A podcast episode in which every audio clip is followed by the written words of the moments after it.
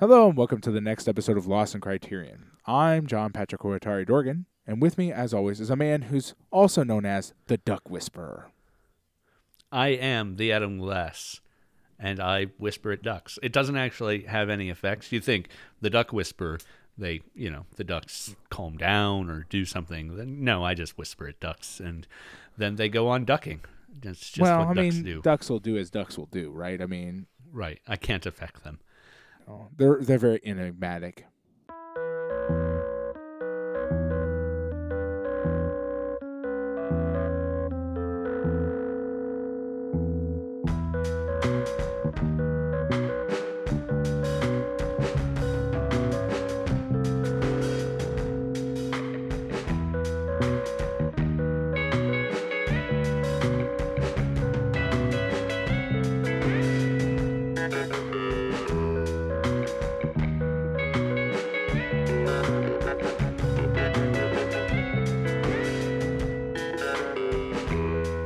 Before we get into the movie this week, I do want to talk about our Patreon. Uh, we're we're about to have a very long conversation about the ramifications of a capitalistic society. So, let us start with a commercial. Yeah, yeah, absolutely, one hundred percent.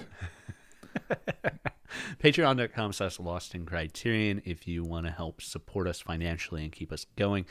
We of course greatly appreciate it, though we greatly appreciate just uh, just listening, you Yeah, know, talking yeah, about us. totally. Yeah. Uh but uh but yeah, we have fun doing this. We enjoy doing this and we uh we are greatly appreciative Yeah. of those who have decided to financially support us. Yes, At one dollar and up, you get access to a bonus episode. It is a non-criterion film. Put together a list. We vote on that list. Uh, you, the supporters. I don't vote on that of list. course. I don't. We don't vote on No. the list. We put together the list. Uh, the supporters vote on that list, and uh, option five on the list is always Kazam, the 1996 children's movie starring Shaquille O'Neal as a genie. It is always a themed list, usually based on one of the movies we watched on the main podcast recently, but sometimes just uh, you know whatever whatever strikes my fancy in a month or suggestions from supporters. Uh, we put together quite a few lists from that, and usually if a supporter suggests a list, whatever wins, they get invited to be on the episode as well. So we have a lot more guests over there and have some some real fun over there too. I think. Uh, but yeah, that's a dollar a month for a little extra, five dollars, uh, just for people who feel like we we deserve a little extra money. They want to give a little more support, uh, and also get a little bit of a reward for it. Uh, we we thank those five dollar supporters on air. So thank you to Stephen Goldmeyer, our only five dollar supporter right now. yes. Thank you very Uh, much. We're delight, delighted to have you. Why there's only one five dollar supporter is that for those who can afford it, and uh, clearly a, a number of people can, and, and, and like the idea, at ten dollars and above, our highest tier, we do something that's pretty special. Pat makes a piece of art based on one of the movies we watched recently. I get that printed up on a postcard and mail that off to our supporters with a thank you note written by me, a little personalized note. We also like to thank those supporters on air. So thank you to Christopher Otto, to Jason Westhaver, Michael McGrath, Patrick Yako, and Adam Speakerman for your $10 and above supports. A good many of you are multi-year supporters at this Yeah, point. We And, really uh, appreciate we are very it. grateful. Very grateful for that. Uh, if you want to see the sort of art Pat might be sending out, or uh, not just the sort of, the actual art we're yeah. I mean, out. it is. I mean, Um, it's indicative of what you might receive. You won't receive Yes. those things, Yes. but yeah. Right. Or if you want to order from the back catalog, actually, you can go to redbubble.com and search for Lost in Criterion, and you can find our store that is selling all of those postcards uh, as postcards, as greeting cards, a few of them as uh, stickers. Um, uh, well, most of them as stickers, and a few of them as pins when the art uh, worked out to to make it a little one inch pin. Uh, so yeah, some real fun stuff over there. We've made some sales. I was kind of surprised. I just put it up there as a way to to get people to see it. Uh, but but turns out that putting it on an online store did did garner us uh, a couple Uh, of yeah, some- a few sales. I mean, Yeah. I, yeah, it, it is. I mean, it also Our- garnered us a uh, Our margin on that stuff is so low that yeah, We're gonna get we like also did get one takedown. Toho Toho threat, threatened to sue us. Um, but yeah, it's fun. So you can head over there. They are on a little bit of delay just so that our $10 supporters get to see that art first. And then three months later, they get, the new cards go up on the store. So, uh, yeah. Again, that is redbubble.com and search for Lost in Criterion. And if you want to support us more directly, patreon.com slash Lost in Criterion. Pat, this week we are talking about uh, one of my favorite movies we've watched. Yeah, me too. Uh, yeah, totally. I'm I'm totally Yeah. on board with that statement. Like yeah. I I was I this is one of those ones where I was like like we we joked last week. I was like, well, this is really going to get us on our shit, uh, which is true. Uh, but I I've become concerned that maybe it's a little too much on our shit.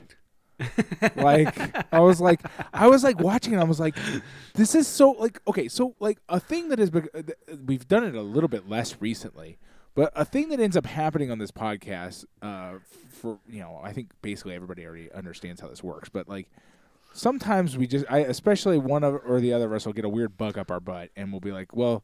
We're gonna turn this into some sort of socialist statement about the way society should function, or something like that, and then and then try to read into it, and then usually it's kind of a stretch, uh, or at least it's a, at least not, a little bit. Not always. But not- there are no. some there are some movies where it's not much of a stretch. Right, that's but this absolutely one- true. This one just isn't a stretch. Right, There's no stretching involved. No, exactly. Which Uh-huh. which always concerns me because sometimes I have a little panic attack when we got we Yeah. get into a movie that's just our thing, and I'm like, this is too much I think I can't handle this. This is too much pressure. like I, I, I'm I'm I'm nervous and scared now that like I'm gonna. I don't know what I'm. I don't know. It's really like I don't. Somehow movies that are like it. too much into it. my wheelhouse give me an anxiety uh, attack, Yeah.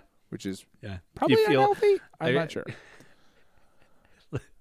it's like uh like there's a there's a standard here. Like if we're just speculating about other movies, speculation's open. Right. But Yeah. but here it's it's too exact. Yeah. It's like So we might actually be able to say something wrong. Right. Well, Uh, and, and I mean the nice thing is is that like with a movie like this is that is is you know okay. Yeah, yeah. It's just you're right. It it's it is. Right. I, I but I'm not even nervous about like historical inaccuracy because everybody knows I'm already already kind of understands I'm an idiot. So like Yeah. I'm not concerned about people. Who, well, actually, you got this point wrong. Those iTunes reviews already exist. Um, they're not going anywhere. So like everybody's already like that. That I'm not going to burn any bridges by being more wrong than I normally am. Uh, so it's not even like a historical accuracy. It's almost like a like a. It's like I might not. I might fail to do justice to the the the the significance of the thing that we're talking about. Yeah, yeah, I get that too. Well, the thing we are talking about is Missing, the 1982 film directed by Costa Gavras. Uh, Gavras also directed uh, a lot of political thrillers. Uh, Z, I believe we will eventually watch, is uh, one of his earliest ones set in Greece. Interesting, Gavras had, had filmed in Chile with State of Siege just a few years prior to this. Right. Uh, we will watch The Confession, State of Siege, and Z all eventually. Um, State of Siege is number 760. So a couple years out. Yeah. Um, for, for, nope, nope, do the math right. Six years out. I don't know math. I don't know Um, time or days or years. Z is much closer at 491. And The Confession, which is uh, the one I know the least about now, is at 759. So right around the same time as we'll watch uh, Z, or as we'll watch State of uh, State of Siege. Uh, but this one is a slightly fictionalized version of actual events. This is the biography of the death and aftermath of American journalist, uh, documentarian Charles Horman.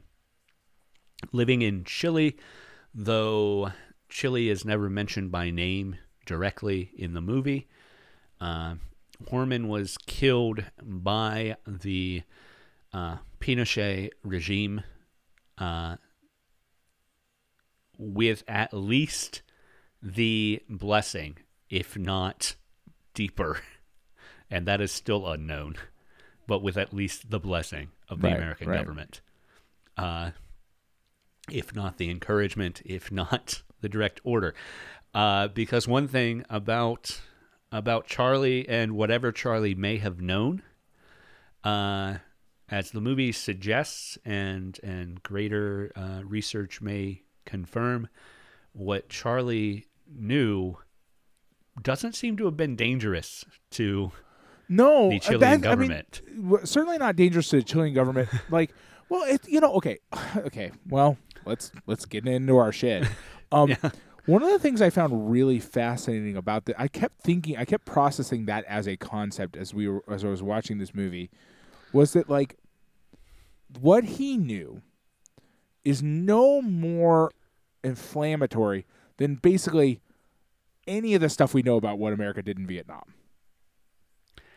Yeah, but in 1978, that's a different Yeah, I understand we- that. I mean, I, one one thing is the aftermath of Horman is that we know a little more, particularly you know moving through the rest of the 80s and and the other you know the Iran Contra and the other issues of American imperialism in South America, we have become more aware. And I think in, in 1978 that was a very different thing, right? Right. I, Um, I, I, I get, I totally get what your your point is, and I and and I agree. My my the reason I brought that up was just because, as far as I can tell, American public knowledge of America's illegal activities in the world seems to have no fundamental impact on the actual actions taken by the American government.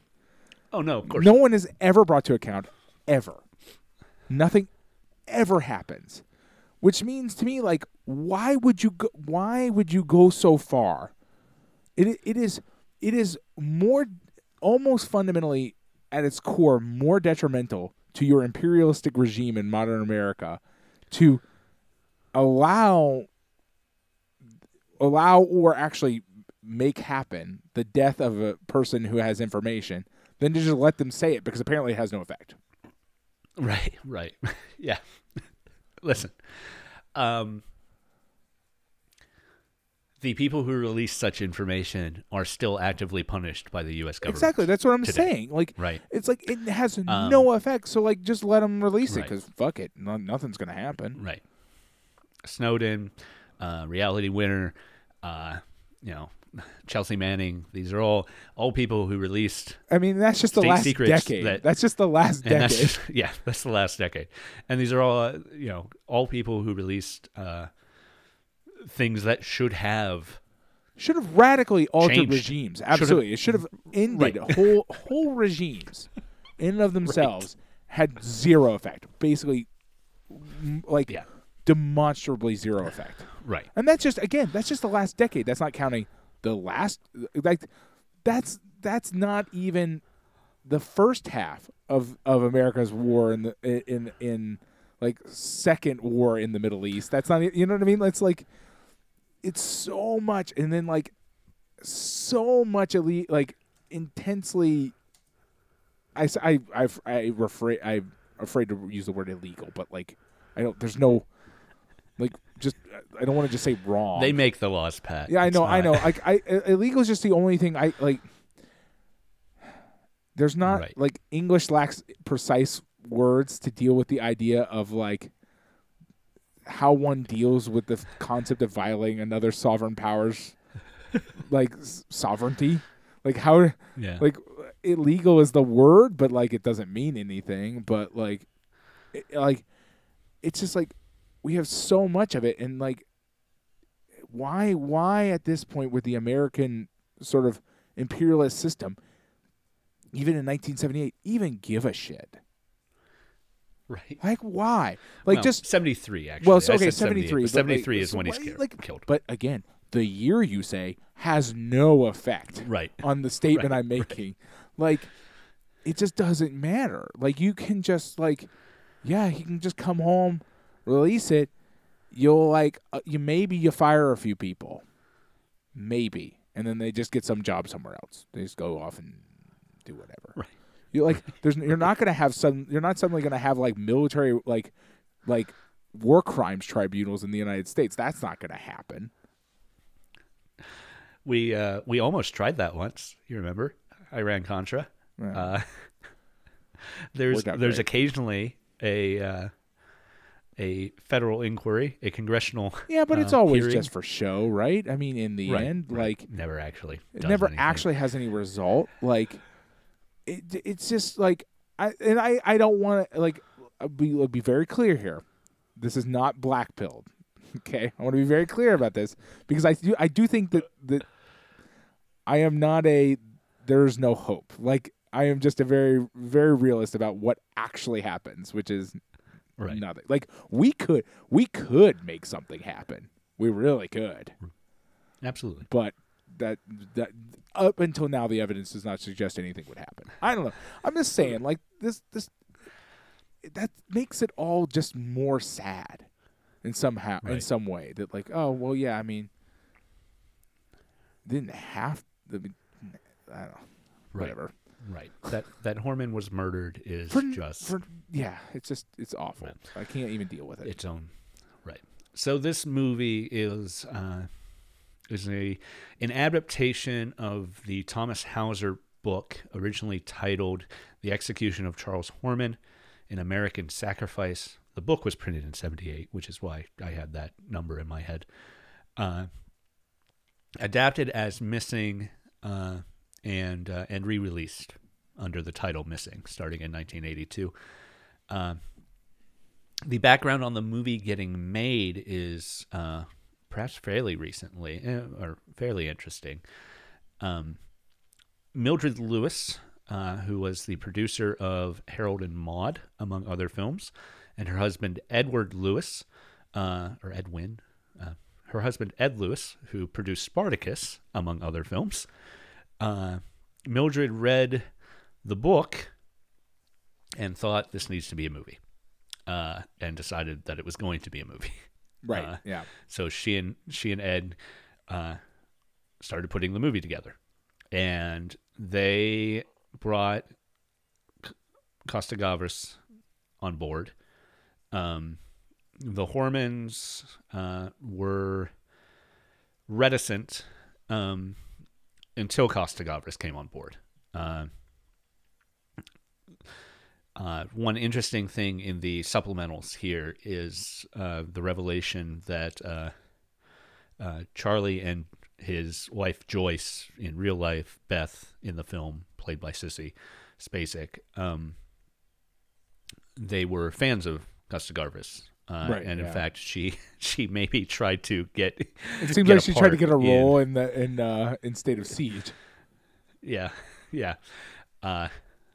That uh, that she was turned down for because she was too young. I think is is how she worded it.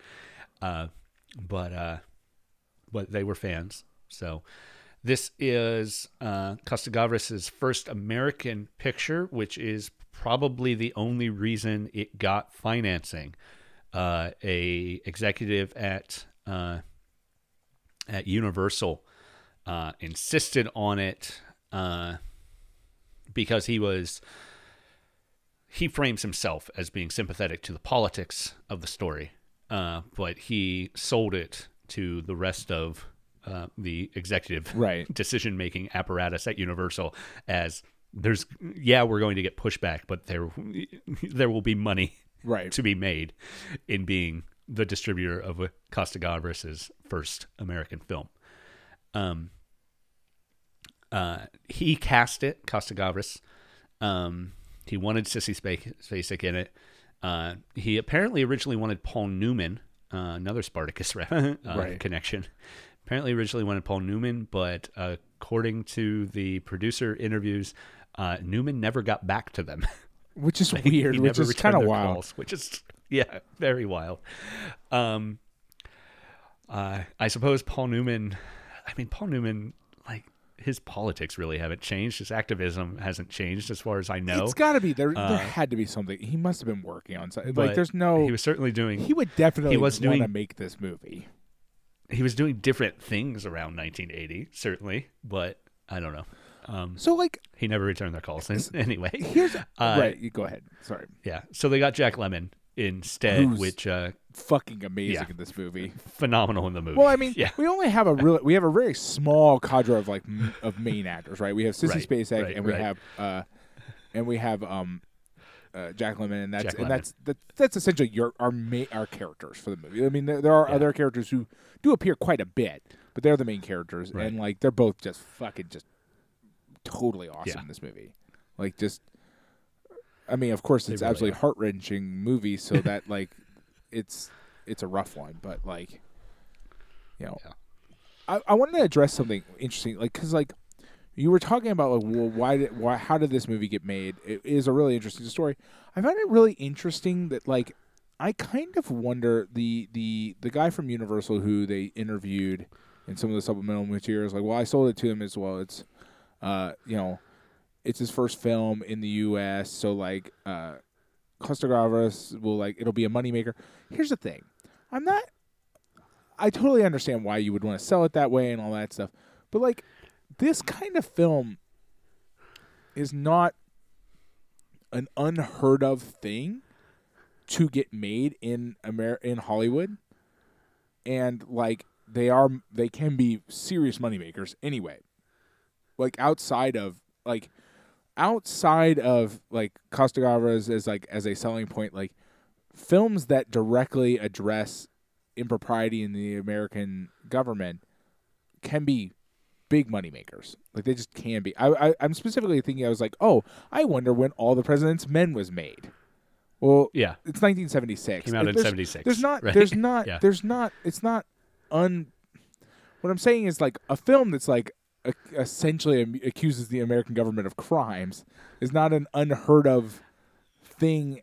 You know what I mean? Like, I I'm not like I don't know how to phrase this exactly, but it's like my pushback is more on the the notion that well, the, no one would want to make this this film Right. that that like no okay come on I like let's let's let's not be let's not be overly like yeah.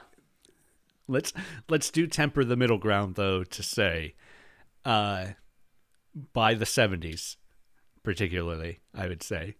Uh maybe maybe much earlier, but but certainly by the mid-century. Uh movie studios in the US were less likely True, to produce true. I mean, something like this I agree and more likely to make decisions based solely on financial right. Well I mean they are but keep in mind that they also have precedent to understand that like blockbuster films about the United States government are also moneymakers. Right. Essentially Hollywood does know how to have its cake and eat it too. Like always. they can make these kind of films and not burn essentially any bridges because as previously stated nothing will come of it. All of the bridges are are fireproof right exactly. they can make a movie Except- about no that isn't true though because look at look at the marvel movies uh and think about how the us uh military apparatus responded to the marvel movies to take over the Marvel well okay movies so but in like a very parti- here's two things very I, real I, way, I was thinking right? about that very concept and, and here's what I want to say about that there's a couple things that are worth b- keep bearing in mind I do think there has been a sea change in the way that the American government addresses that stuff and it's by becoming more aggressive. I do actually think that that's Right. true. Like especially the American military complex identifies that like they're to a certain extent the the sort of house of cards that they've built around uh, recruitment and things like that is even more precarious than it's ever been. That that like oh basically our only method of recruitment is to exploit wealth inequality has gotten Right. even more precarious um because like basically the, the the the percentage of people who are who just volunteer out of pure patriotic duty continues to to shrink um and the marvel movies serve as a as a a propaganda machine. And keep in mind, American government, uh, the American military complex has always done that. War films are the American military complex's method of propaganda. One of their major methods of propaganda. I can't speak English. yeah Propagandization. and the Marvel the movie way it- takeover is that.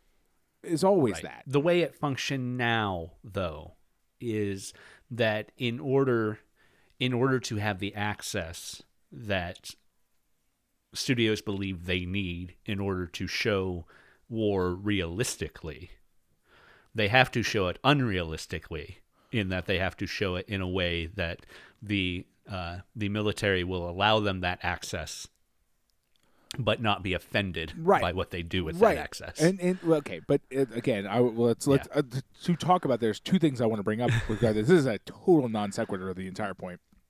Um, Yeah. is number one that it, that has always been true with regards to military focused movies, movies that are about the military. Like if you make a movie about the military and you want military people or things in it, you have to play ball with them pretty hardcore, and you kind of always have had to. That Right. that has always been kind of true, unless you're willing to go to some other country and use their surplus military equipment. That's always been Yeah. true. Um, th- but those are movies about the military. Those movies have always existed alongside political think piece movies that from the same studio that criticizes the military. They've always Right, coexisted right. because uh, even sitting above the military industrial complex is the fact that they are both that is a fundamentally capitalist complex that that exists that allows the appearance of criticism creates an environment that makes money like also right. weirdly enough. And and keep in mind the only other pushback I had about that is the funny thing about I find a very amusing about this modern thing is we live in an age where actually given the the nature of how CGI is used and stuff like that, we probably exist in an age where you don't actually need the, the, the military at all to, to show the military in Right. whatever light you want. Actually, because you could just CG the shit out of anything. You could, oh, oh I need a tank. I'm, I can have a tank. Like even if even if somehow like somebody were to try to lock it down, like well I'll just I'll just download a tr- a model of a tank f- off of some weird other website in another country or something. But like Right. my, my like you can't that that's but they but movie studios do absolutely recognize that that's a thing they need. But those movies have always existed in tandem with like commentary pieces that like aim to like really strike a blow at the the heart of the complex because again you can attack that complex all you want and it doesn't uh, it doesn't really have any effect but the military movies have to be like that because that that's more of an active effort by the military to make sure that their propaganda machine continues to function as as as designed right like you uh, Right. if the marvel movies suddenly went off book and started making like anti-war films that would that would Well, they would take that very seriously I mean that's that's the the interesting place it came and the way the way I described it as the way the military has responded to the Marvel films by absorbing the Yeah, Marvel films. absolutely. is that the first Iron Man movie comes very it's the closest any of them come. Right absolutely. And comes very close. Right. But drops drops off to the point to the point where uh you know Tony Tony who gives up his uh his military contracts and decides that he will not make weapons of war anymore uh gives Spider-Man a satellite that can kill everyone on earth.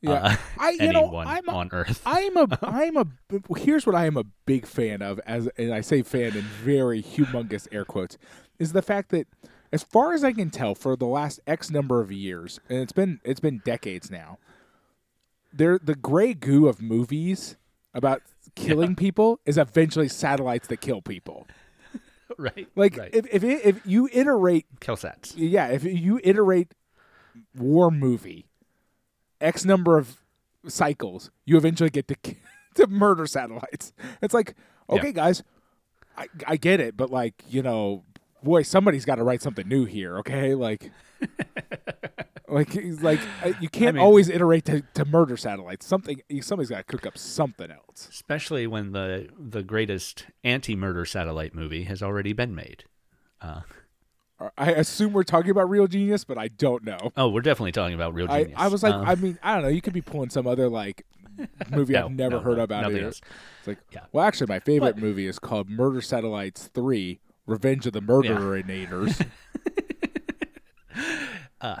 But you're you're right to say that that even within the the military complex, uh, or the the blanket of military films, um, those anti American imperialism uh, films do exist Yeah. and did exist and existed in ways that that were financially profitable to the uh, to the studios that put them out. Uh, the film version of Catch Twenty Two and the Mash film came Right. out the same year from the same production company, right yeah um, or well, from the same exact- studio. yeah exactly So, It- it's like- it's it is just and and like i i don't want to go down this path too much longer it's just it's Yeah. worth keeping in mind that like i'm not i don't want to take away from what they've made here they made something really Yeah. powerful here it's just like to Right. say that like well i had to like uh, it kind of that particular person in that particular interview makes it sound like well i really pulled a fast one on them to get make them to make this blockbuster that Yeah. was surely going Yeah. to make millions of dollars right. Um, yeah. I wonder what did it actually 16 million in the box office made sixteen cost million, 19 which nine is and a half. a little, yeah, a little under double. Uh, double well its but it's 19 it's also 1982 money which we all know is was is all fake all fake. Um, the movie was filmed in Mexico City because they obviously were not going to film this in Chile. yeah, yep, yeah Uh, surprising really Uh, yeah. Um, the uh, Mexico City, interesting at the time, was a place where a lot of Chilean refugees had ended up. So a lot of political refugees from from Chile had uh, had visited the set, uh, had acted as extras, particularly in the uh, in the scene inside the stadium. Uh, they acted as extras, um, which is, whew, man, heavy. yeah that is Uh, that is that is uh, that, yeah it's hard to even imagine that right like yeah, yeah. The uh, Universal was very open with the State Department, having pre-screenings with this in Washington D.C. Uh, and then two days before the film was to come out, the State Department came uh, came out at a press conference attacking the film. Uh, there was a libel suit from the uh, from three of the people uh, who are fictionalized in the film. Wait, The ambassador, Right. The the U.S. ambassador, uh, Ray Tower, real name Ray Davis, uh, the captain who is the one who gives them the ride back to Right. Santiago, and uh, uh, the consul, um, who is Phil Putnam in the movie, uh, and I actually can't remember uh, his real name yeah me neither offhand. Um, all three of them sued for libel. That case was dismissed without prejudice, uh, meaning it was dismissed not as being without merit. It was dismissed as the court saying there is merit, but there is not the evidence to prove that merit. Uh, but there will probably be the evidence to prove that merit once all of this shit is declassified. right Um, Well, I mean, it, and that's a that's a whole nother weird judicial sort of strikes me as some sort of weird Right. judicial bluff. Yeah, I mean, we can rule on this if you actually declassify anything. Right, right. Uh, an interesting aspect of that is uh, one of the bonus features that unfortunately you didn't get to see uh, is from a more recent author uh, who describes himself as a uh, a professional Freedom of Information Act user. Okay. Uh, he uh, Peter Kornbluh is his name. Um, he wrote the Pinochet file, um, and uh, an interesting thing is that as part of that initial suit, one of the pieces, one of the the U.S. government documents that released to uh, to Ed Horman was fully redacted except for the to and from lines. And then uh, a few years later, uh, they gave him the first paragraph that said, uh, but the rest was just fully redacted. And the paragraph, the paragraph they gave him said that uh, there are people who believe that we were involved. Uh, and then uh, another decade later, another paragraph came, got declassified that said, uh, that said, there is merit to the people who believe that we might have been involved. uh, and then working with the Hormans, uh, Kornbluh um, pressured the Clinton administration to uh, to release the rest of the document and, and other documents, and, and many documents were declassified. Um, and essentially the memo, Right. the framing on the original release. Obviously, there was no framing on the original release; the whole thing was blacked out. Uh, but but even that first paragraph of actually release is is still framing it as very iffy, whereas the rest of the document essentially says, "Yeah, they're all right." Uh, yeah, right. The, we- the merit is Uh, because they're right. um, yeah. Um, so so that's an interesting bit. There's just so much, so much and varied interesting background material with the supplements here. There's actually a full disc of supplements. Well, This and I watched all the ones that you set. you sent to us. Yeah. I mean, some of them are better than others. Some of them are Yeah. are very inside baseball, just talking about how the movie got made, which is like right. it's cool in the sense that like you know you do realize that like a lot went into making this all work and everything, and you know, uh, like uh, Costa Gavras had like really specific requirements for the way that the movie would be made, and and a lot of his sort of were like kind of somewhere between technical and um, artistic choices. Like kind of in the middle ground between those two things, and some of those artistic choices were really important and make the movie as good as it is. Um, The Right. choice is to really like hone in on and focus on exclusively what are our two main characters like uh, and their search, and not not focus on and not really making all the bad things that are happening like the context of the movie rather than the focus of the movie because it keeps the movie from from getting bogged down in those things because that's that's a whole nother movie right like there's if you if if they and like instead it just sort of constantly heightens the sort of anxiety associated to everything that's going Right. on um, it makes it just keeps ramping up the intensity of things right? Until it gets very brutal in the sense that you see aftermath right? Like you don't ever see mu- you see some action but you see a lot of aftermath right? Like you see Right. essentially the the the sort of human detritus caused by this uh The morgue, the morgue scene Is- is where exactly, emotionally overcome, the two of them look up to the ceiling to try to avoid looking at the And bodies, and the ceiling is translucent, and there's more bodies. Uh yeah, it's I mean, it's it's over, and it's meant, and it overwhelms the audience too, right? Like as a, as an audience member, you're just like, holy shit, like, oh my Right. god, like, it's just so. And then you imagine that these people are walking there through this, and they and they they they want to look away, and they do try, and they can't, but they also can't look away because they have a specific purpose for being there, and we empathize with their purpose, which is they they want to find right. they want to, but they also don't want to find their husband slash son, right? Like they they they want to because it, it's important to them to have that to have him Closure, back and right. that closure. But also, like you don't want to find the body of your dead son or dead husband in there. Like you don't want to. right. Uh, and so like you you have to look away, but you can't look away. You have to engage with this moment, even though you don't want to engage with this. It's it's it's very overwhelming.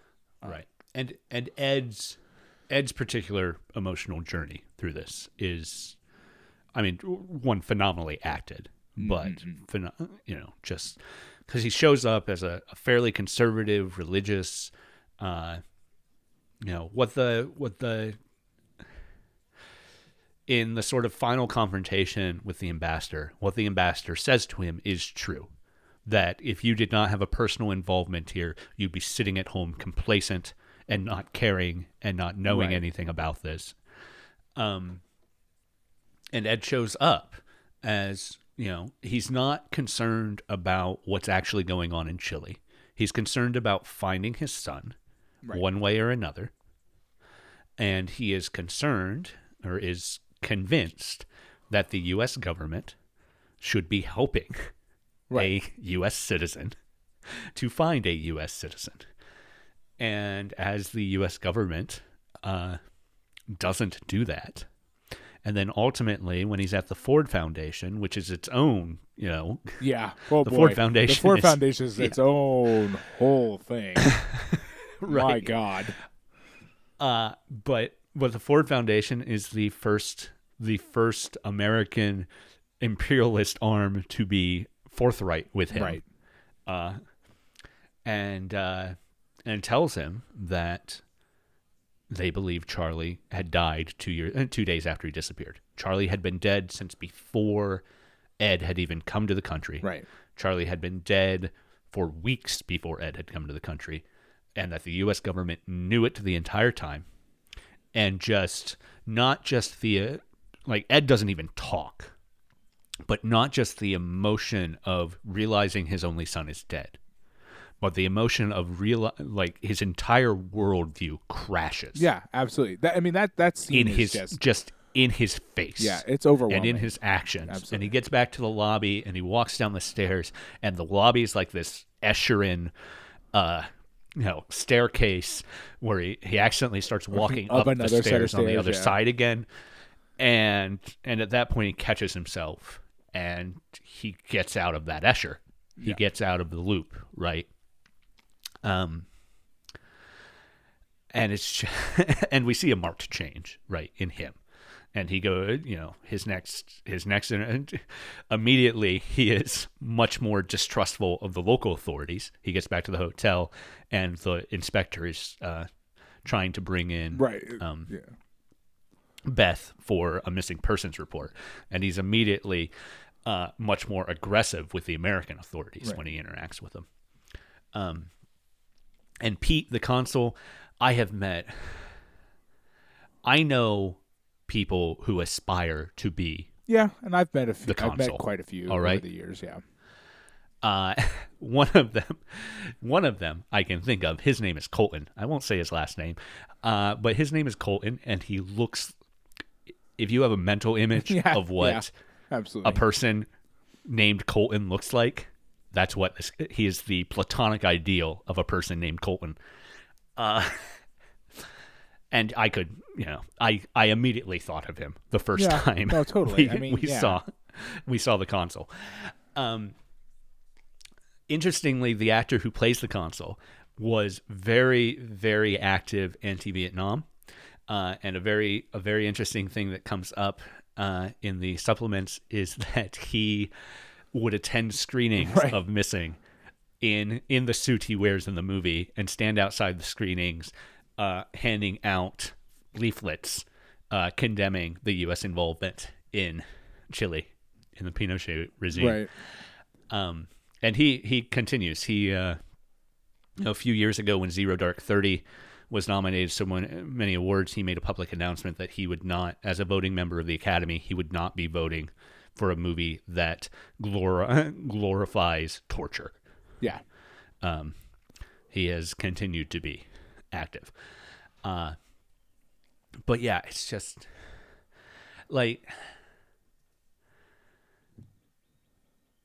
Spacek's phenomenal, but but Lemmon is just this is like and, and the fact that that they were worried that Jack Lemmon wouldn't be able to handle it. Right. Yeah. It's really it, like it wasn't like he's primarily known as as a comedic actor, but but he'd been in dramas and he'd been well, good I mean, and they pointed out that prior. like the last one he had made right before this had been a huge flop, and like, uh, that's fair. uh, yeah, I mean, It wasn't great.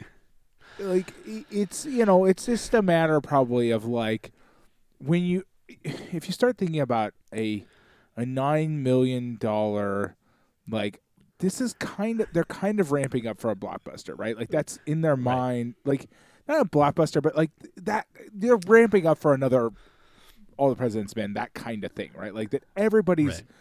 even if it even if it's not something that everybody will see everybody will start talking about it right Right. and so right, right. in their mind, they the studio probably goes to certain actors that have that gravitas, right? And the problem is, is that Jack Lemmon, and this is a phenomenal actor, he doesn't have he doesn't He doesn't have reek of gravitas. gravitas. But that's the thing. right. This character shouldn't have gravitas. That's not the No. kind of person he is. But when a movie studio hears lead actor in this kind of movie, they think he needs to have oomph to him. Yeah. And and and and very clearly Costa Gavras understands what this movie is better, right? Like just at a fundamental level, because he even describes why he needs Jack Lemmon in that one in the interview with him. He describes that idea of like, oh, I need somebody who you would never believe would go punch that guy, would never punch Ray Tower at the end. This guy needs to walk out just overwhelmed. Not he cannot turn around and like throw a punch. And all those actors that they just named that we talked about kind of Right. would all be actors who would be expected to turn around and throw that punch. to the point Right. where it would almost be hard for the audience to believe that they didn't. Right. And and and Jack Lemmon can is is is just so good at just being like just absolutely just beating the shit in this movie.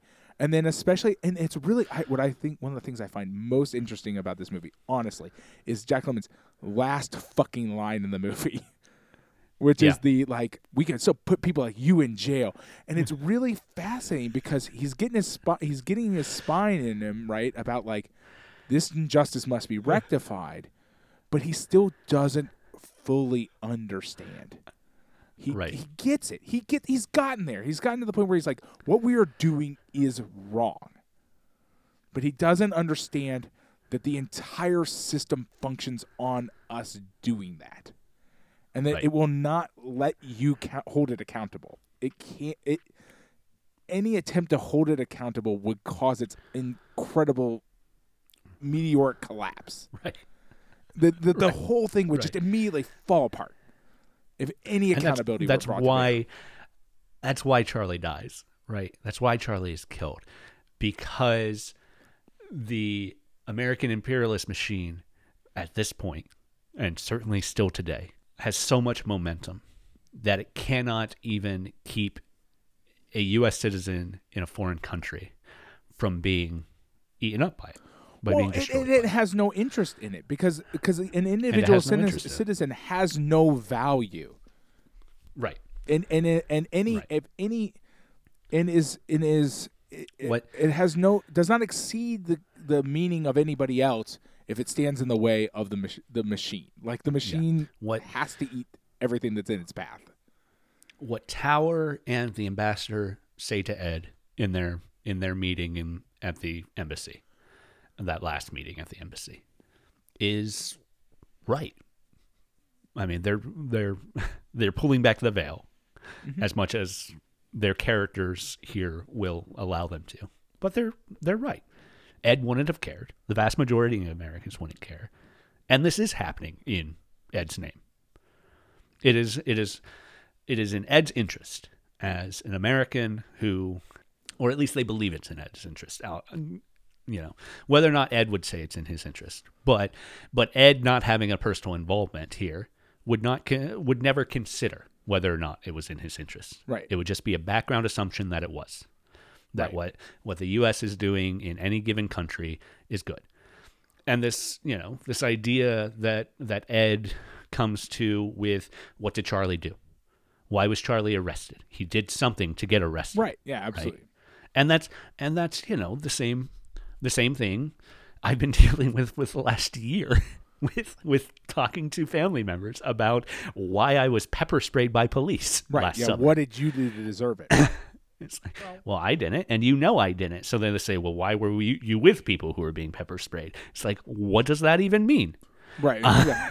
Well, uh, and you know the funny thing is, is like we we're talking about this, and, and Ed comes to this realization, and, but you know he doesn't quite get it, uh, and uh, but like you're talking about the idea that like he he expects that the government would help find this missing American citizen, and and the problem is is that like Ed Ed is com- is start and we all understand this is coming from a position where Ed doesn't even realize that the the the imperialist machine faces both inward and outward at all times.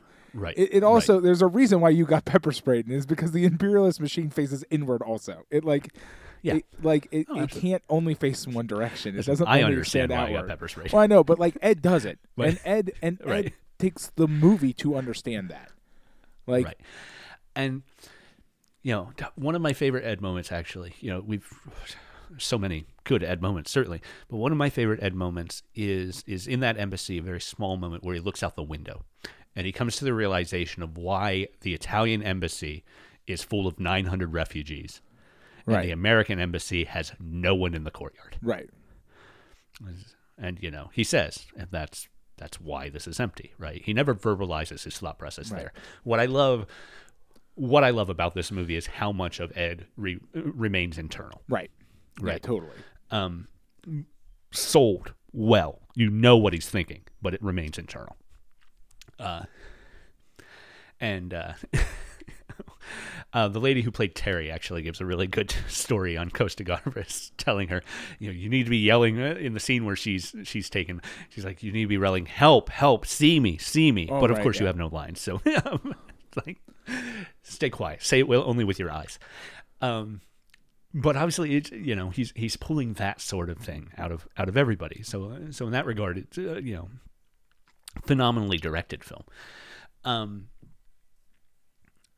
and it's just yeah, just the way Lemmon is is the star here. Now, I will, you know, there's there's an aspect of this that you know, this isn't a movie about Chile, right? Right. This is not a movie about Chile.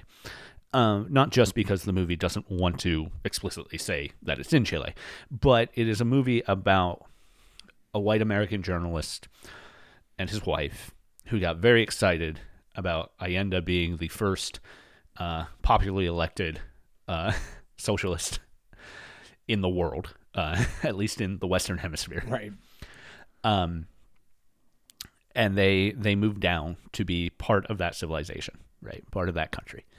Um, and you know, there is obviously the U.S. government has a a a vested interest in getting uh, Allende out of power, uh, but also there are plenty of forces within Chile who want Allende out of power. So I don't want to I don't want to remove Chile as a country's uh, Right, but like I mean, Uh, yeah, I mean, yes, but also Pinochet would not have come to power without U.S. intervention. That's what. That's where. That's certainly. where we're. That's. I mean, but eh, you know, and the problem is, is it would have been a push instead of a coup. right. uh, it, it, had. it, it, we unfortunately can Yeah. only ever exist in hypotheticals about what would happen Right. without mil- American military intervention because American military invention- intervention always exists in practically Always everything.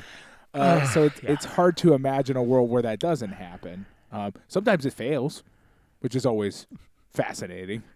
Uh, Always an interesting turn of events when they fuck it up Yeah.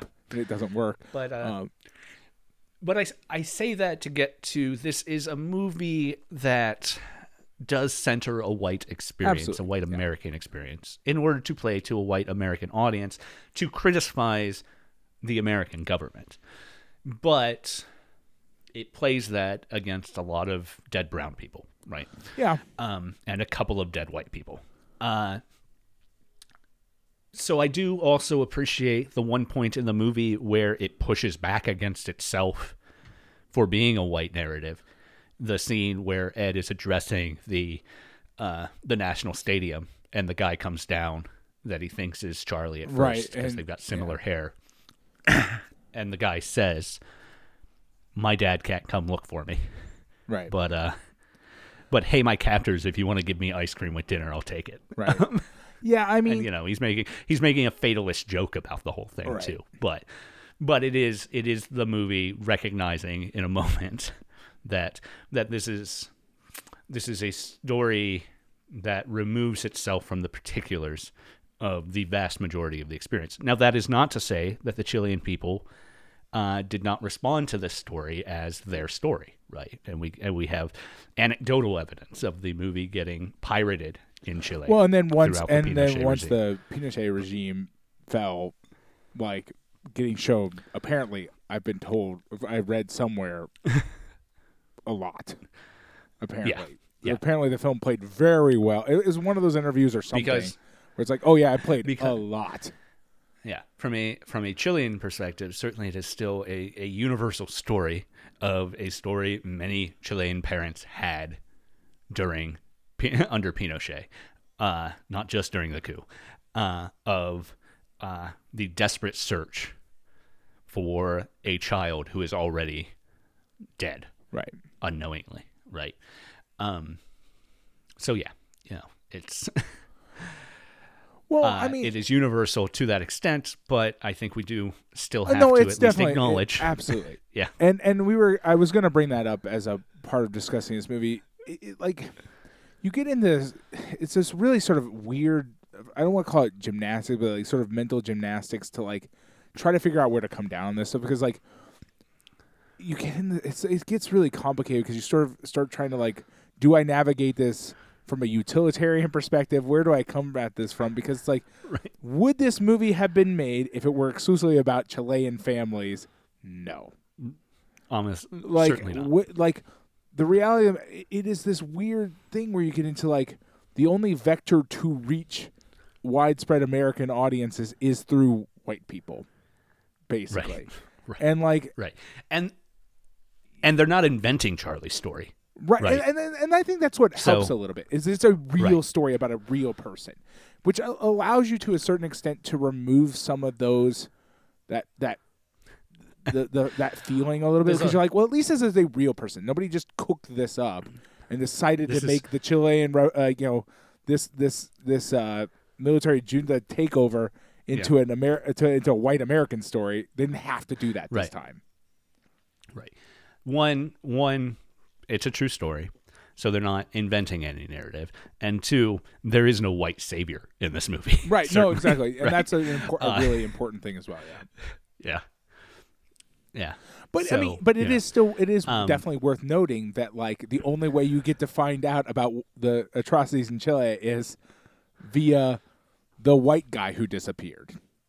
Like Right, you know what I mean? Like it is that is always an important thing to keep in mind. And like even not like Frank apparently could have just died and no one would have cared. Like Yeah, like there's that yeah. aspect of it. so too, it right? has to be not only a it not only has to be a, has to, a white it American, has to be a white guy with a with a family. with a uh, yeah. right with a with a uh, uh, a social net that uh, that would care and believes in the American system enough to make a fuss, right. uh, right? Um, so there's that aspect too. I find it endlessly fascinating, just in the in the the history uh, around this story that. Uh,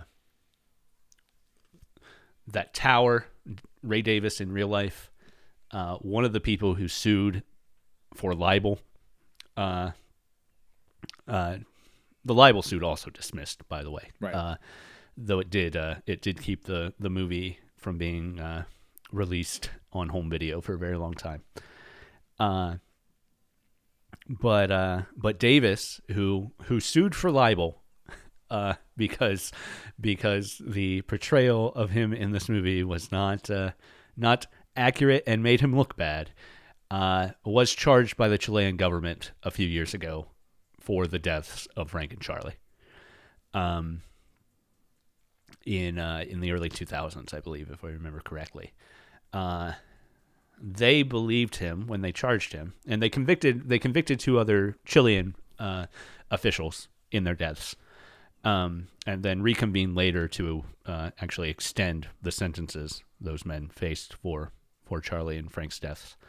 Um, but uh, Chilean government believed Ray to be living in Florida. Uh, we're going to extradite him, but according to the U.S. government, never actually officially asked for extradition. In any case, turns out he was actually living in Chile in a retirement home, uh, a nursing care facility in an upscale neighborhood where he died shortly after he was uh, he was charged. They never found him until after he had died, um, but he was he was still living in Chile. Uh, and apparently Imagine the living fairly well Ima- still in Chile. I, I, I under I, I understand completely that that's just the way it ends up working. But like yeah, imagine I, I you know, like you come to this point in your life where you realize that there are whole swaths of humanity with experiences that are wholly impossible for you to imagine.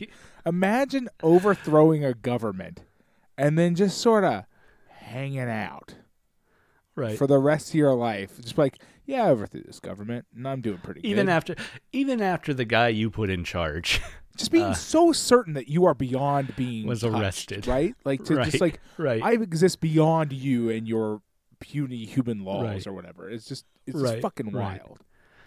yeah. Um, God. Uh, another scene in this that I really loved and just thought about uh, when uh, when they've gone to interview um, Beth and Charlie's neighbors, and there's conflicting information, but we're seeing it in flashback in this sort of Rashomon thing that Yeah. keeps fading. Very vaguely Between- Rashomon for just a few minutes. It's Yeah. very wild. Yeah. Uh, where where you know the the rest of the soldiers and vehicles fade out, the the the jeep turns into a truck and back, and, And then turns into two trucks or two jeeps. yeah. yeah. yeah, it's very. That it's just I I love how that was edited. And Yeah, it shot. is really Uh, good. It's very good. Uh, here's a here's another uh, real life difference. Uh, according to some information I've run across, uh, the body with Charlie's fingerprints that is returned at the end of the film, Mhm. uh, later DNA test showed it wasn't Charlie. Oh, well. Uh, I don't. I cannot find any confirmation of that, uh, and Right. and where I read it was uncited. Uh, but uh, but if true, I also cannot find any confirmation of of whether or not Charlie's body was ever actually found. Uh, Well, I mean, So, already yeah. like the movie acknowledges that they sent it back seven months later, which which the movie Right. the movie states is a is a ploy to make sure that like essentially we it's useless for any sort of medical purposes. Keep in mind, Right. 1970 whatever. We're not. They're not going to be able to do D, like DNA testing isn't a thing that they're thinking about with regards to like returning bodies. So, I mean, I could believe that they would just swap it out. Like, well, we let it decompose enough that like any old body can be mailed Right. back, right? At this point, right, right. um, Uh, Like- yeah, it's which which then makes you get into this whole nother thing is like, well, what's even the purpose of that? Like, what's your what's your end game there? And like, I don't know what the end game is. I don't know what what what does who stands to benefit from what for mailing a th- like a fake body back seven months later? Like, in, the, I think there is like clearly they don't have Charlie's body. Did they desecrate it to just such an extreme? That was it? Was it burned? Like, why not send the seventh month later a real body unless you just have no accounting of the people you killed? Which I suppose is definitely the Right. possibility, right? Like you just, I just have Yeah. room. I have just these murder rooms, and I have they say no they found- idea who these fucking They say they are. found that body in a concrete wall, right? right. So like, you know, it's yeah. Uh, I appreciate Costa Gavras's uh, point in in not naming this as Chile, um, and sort of his his disconnect. You know, each of his stories takes place. You know, Z is in Greece, and and um, the siege um, that's in Uruguay. Um, but he he presents all of these things as as universal as as you know it it happened here this time but it can happen where you are just as easily um seems to be his reasoning but then that that Cannes interview with him kind of threw me uh because he does he does basically say at that point that uh and I think he's he's playing to his audience there. Um, I'll get into why I think that, but but he says the American government is is good because no no one side has enough pull, uh, which was certainly not true.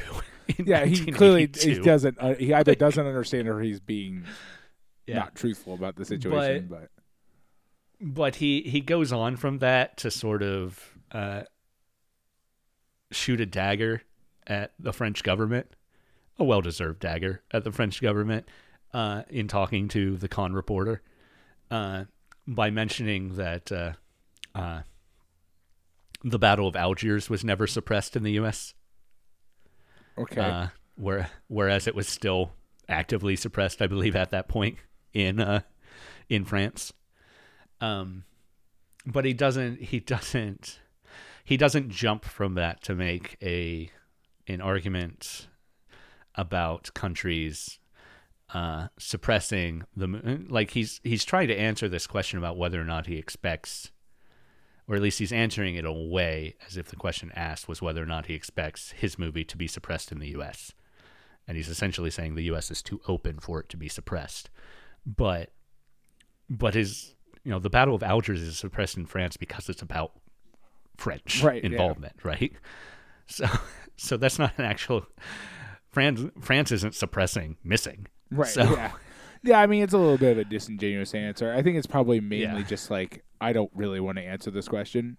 Answer. Right. Right. Um, right. a, an interesting thing that I thought that I found throughout, like especially interviews with him, is he, but in general about the movie, is people kept emphasizing that this movie wasn't about politics, which like is is the felt like the most.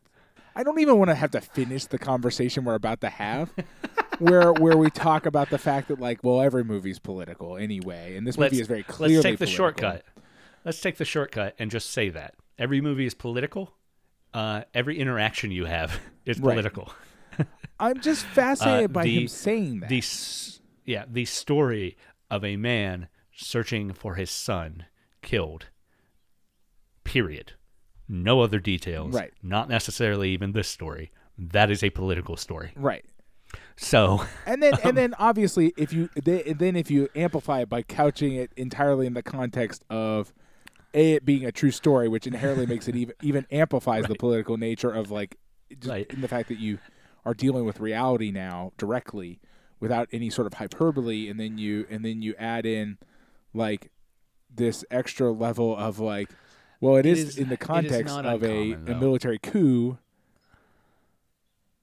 It, it's just it's a lot, and then like multiple times I in had- every interview, it's like goes out of its way to be like, well, it's not it's not a political movie.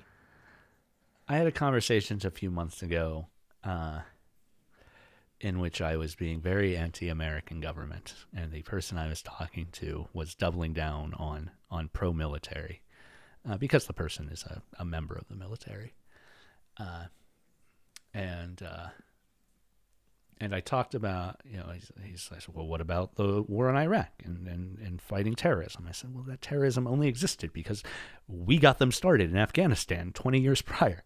It's like we we funded funded and trained Osama bin Laden. He's like well that was the CIA that wasn't the military. It's like, wait, what? a distinction without a difference? right right right and, and that's you know and that's that's an aspect of this too right? It's it's this belief that the CIA is a political thing and the military is a military thing and that the political the politics and the military aren't the same thing.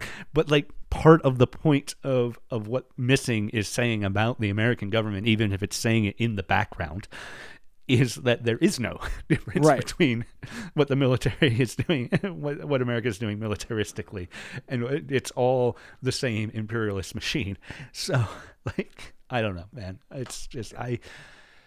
I have become less and less inclined to even accept those arguments as being in good faith Well, they're they're never in even good- as I well, I mean they are they are ma- they are often made by people who just haven't thought about it. well, and Right. and and the reason I say they're never in good and I can't say that that's I can't describe that as bad faith No. because it's Well, here here's what I'll say about that. And the reason why I can still apply bad faith to them is not you're not assigning bad faith to that person. You're assigning bad faith to that argument because that argument is an argument that they're repeating from somebody who definitely at some point, somewhere down the line, Made that argument came from Yes. somebody doing it in bad faith. Like That's whether fair. or not That's it's fair. the sort of like the news machine that makes this information like puts that argument out there, somewhere down the line, the person who originated that argument was doing it in bad faith. And just Yeah. because this person's not doing it, that doesn't make the argument less bad faithy. to, for, to coin a phrase. Um, Yeah. But what I'm fascinated. Oh. go ahead. I was going to speaking of speaking of who uh, who may have first created those arguments in bad faith. Uh, the uh, the lawsuit that the Hormans filed against the U.S. government uh, explicitly names Kissinger and explicitly names Kissinger first. Right. Yeah. No. So I, the- which I the find suit really is. Horman v. yeah. Kissinger. Yeah. Uh, yeah. I mean, So, I anyway. I, I I had a thought. I I had a going to bed thought. I think last night or two nights ago about like, I, it involved Kissinger and the fact that like, what, like, just like, just thinking about the um like, what society. I don't know. It's it's. I don't want to. I don't want to get into it. What but, like, society would look like without Kissinger? yeah, kind of, Uh. but also like th- that's too late for that. So it just becomes a matter of like when when this ghoul pass it just is gone. like what society will have to do to heal the wounds of like I assume it just involves a lot of defecating. Just just just a grave just covered in shit at all times. For all eternity. Uh, are you familiar with the Kissinger death taunting? No, I, I, I'm not. The only Kissinger thing I'm aware of is is the is the one the the the T-shirt the the I hate Mondays and I also orchestrated an illegal bombing in Cambodia. The the Kissinger death taunting is a uh, Oh no, you did describe this to me once. I remember Yeah. now. Yeah. is a, a betting pool on on when Kissinger uh, might die. Uh, that uh, that is raising money for uh, the Cambodian Children's Fund, the Desafio Levantemos in Chile, uh, East Timor and Indonesian Action Networks, Guatemala Forensic Anthropology Project, the Halo Trust, and the Yemen Relief Project. Uh, it is uh, it is meant to raise money, particularly for the U.S. imperialist uh, projects that Kissinger had hands directly in.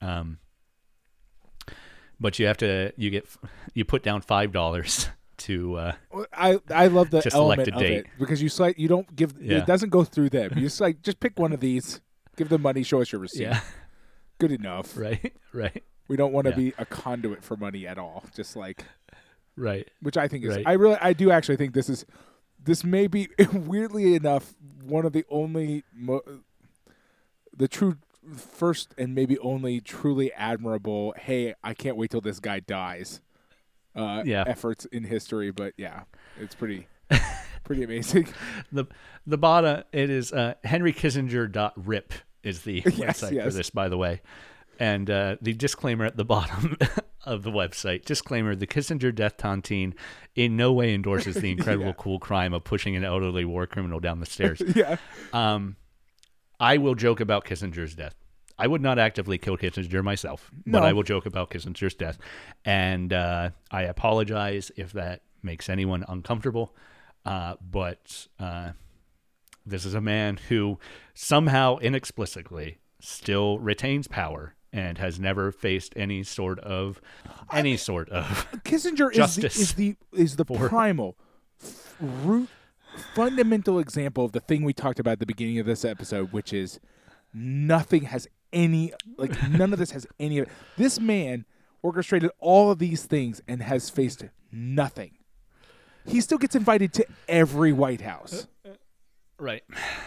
as a guest Right. of honor to like like give a new president his thoughts on on foreign relations and it's like what the fuck is even happening here and the answer is the war the you know the imperial machine. It it it machines on man. It it grinds away. Um it does what it's going to do. Uh yeah no i just yes this is yes this thing. We talked about this before and i'd forgotten about it basically but um yeah, Yeah. no, I, I just the thing about it though is that like just to kind of loop back to where we kind of got onto this topic is like I'm trying to in my heart come to terms with why Costa Gavras is saying that this is a not a political movie when it's when even he is he just trying to like like what's his goal think- in saying that? Is it because he feels I like think- it could happen anywhere? It's not fundamentally an american politics movie as much as it is a the entire world kind of imperial regime movie or? I think he very much views his story as the story of a father dealing and and and wife dealing with the disappearance of of the man.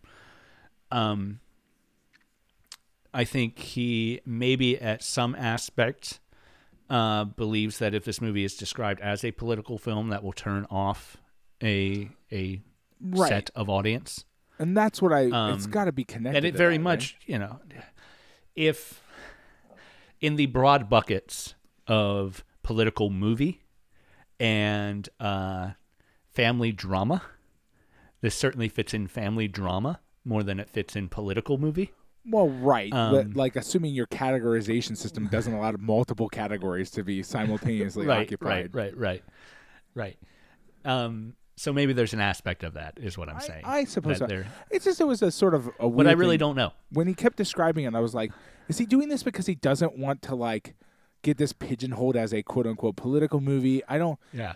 because like you don't make It's a a movie man where a bunch of soldiers in a jeep chase a white horse down the road shooting guns at it or something Right. like that and be like well my my totally non-political totally normal fine everything's great movie that i made Like like even hi i put this enormous allegory in this movie right has nothing to right, do with right. anything please ignore it Like like like he actively chose. yeah no he to put- actively chooses shit put- like that in this movie to put at least one very explicit allegory yeah metaphor well, I mean, in the and- middle of his and, movie. And let's keep in mind, like more than often though, like that one's the most like just in your face. Like, guess what? right. Here it is, guys.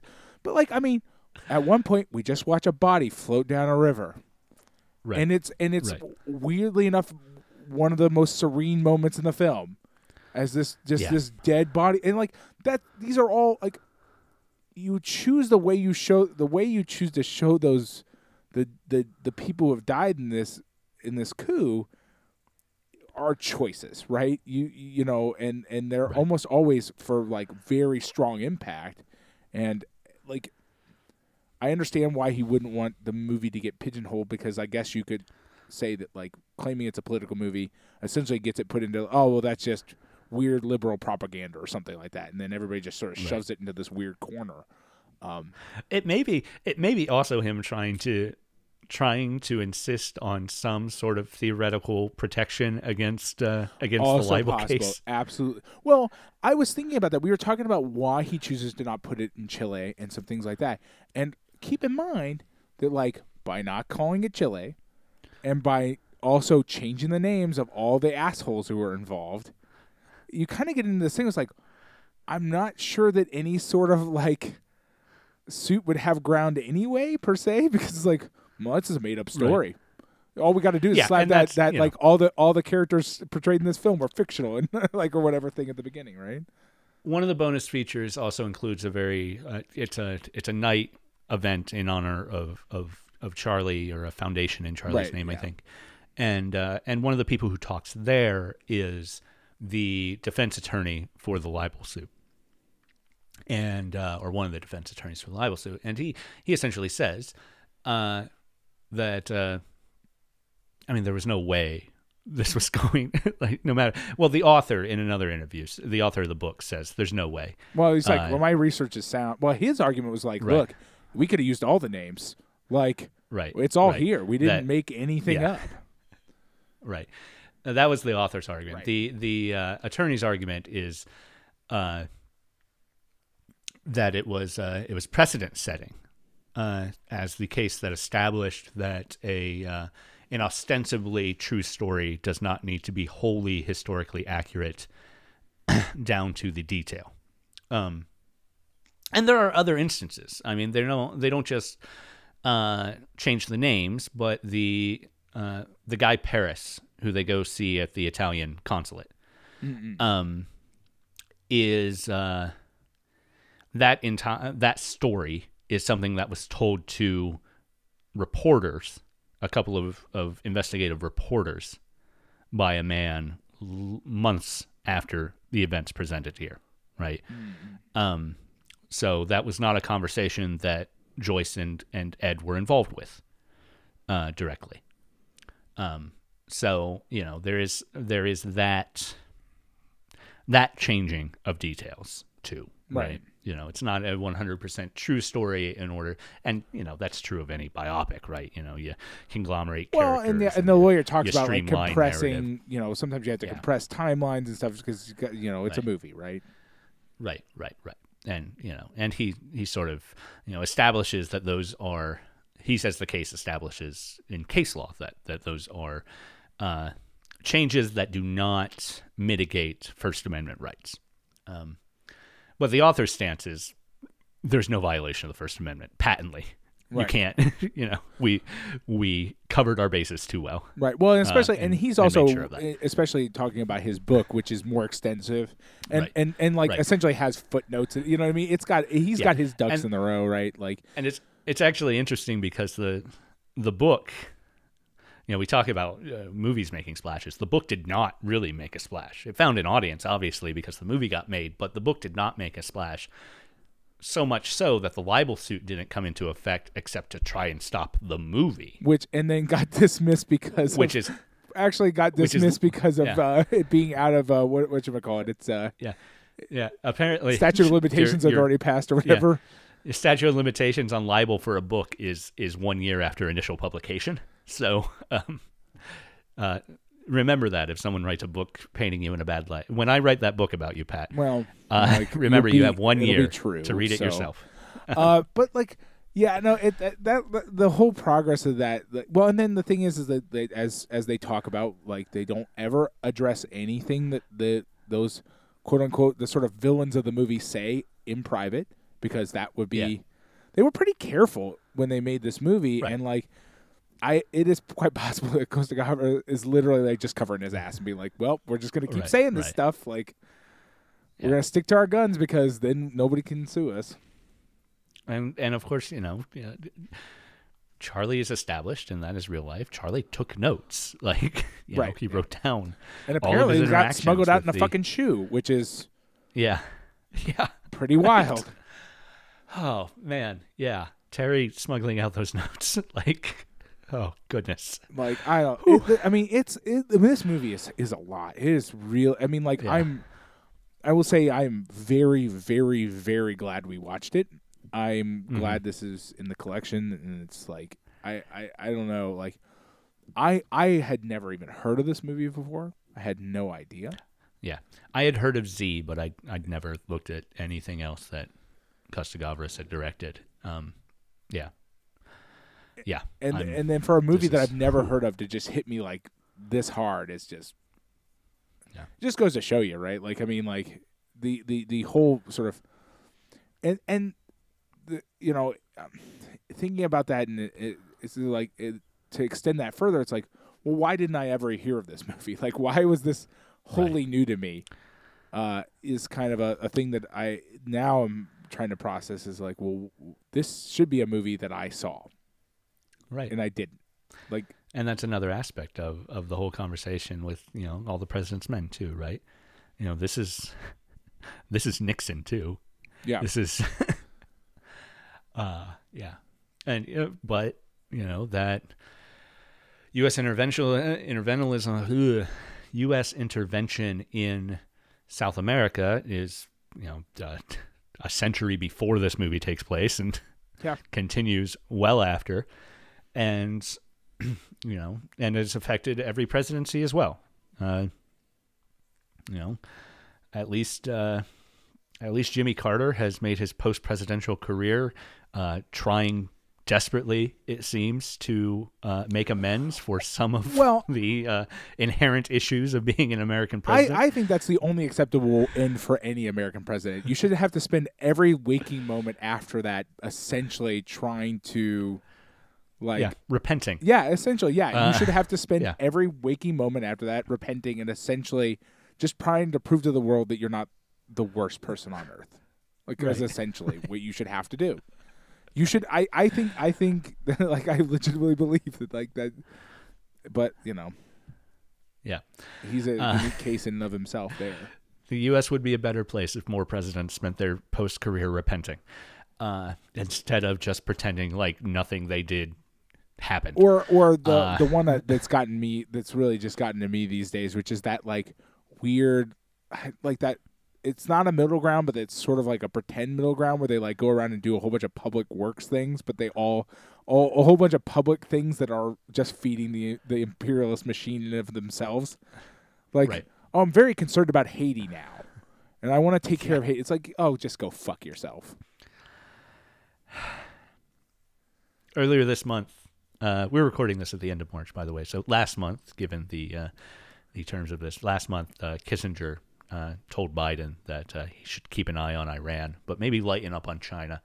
Uh, so it's all just just just uh man the circle isn't round, Pat, uh, but it is a circle. yep oh boy, yeah. Anyway, this is a phenomenal movie, and I'm so glad to uh, to have watched it and to have talked about it with you. Um, but it is time to pull this one to a close. we will be switching gears incredibly next week. Oh, God, what are we watch watching? Bottle Rocket. Oh, okay. Pat sighs because it is a Wes Anderson film, but uh, we're gonna make it, Pat. It'll be yeah, okay. yeah, yeah, Uh, yeah. This week we have been talking about the 1982 film by Costa Gavras, Missing.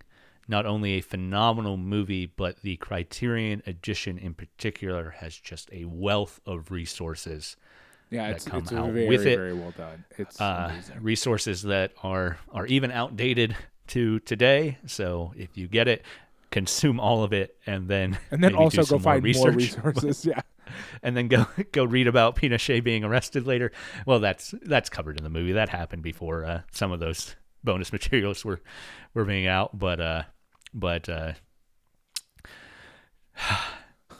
Joyce Horman, Joyce Horman, uh, testifying at Pinochet's trial is just yeah. Every Yeah. you know.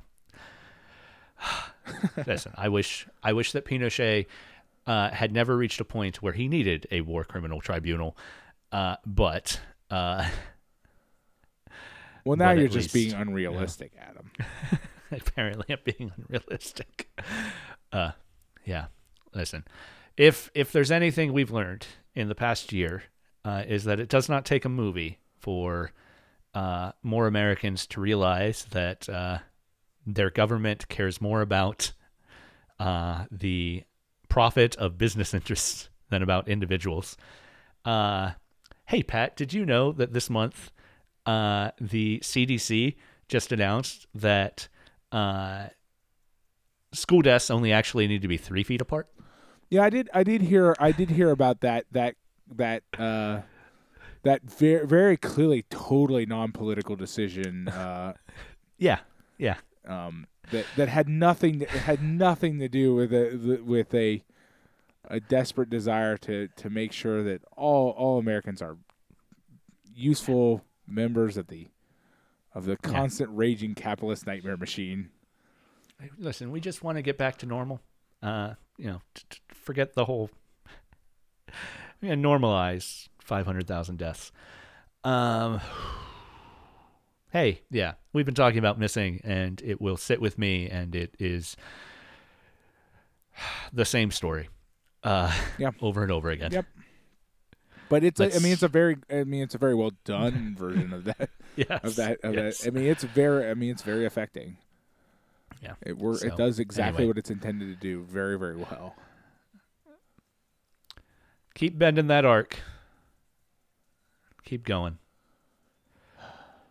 Find hope. But uh don't be naive. Yeah. We'll see you next week for uh Bottle Rocket. God. And uh thank you so much for listening to Lost in Criterion. I am as always Adam Glass, and with me as always John Patrick Oatari Dorgan. We'll see you next time. Bye. Get some fucking whiplash. Let's go watch some a Wes Anderson film.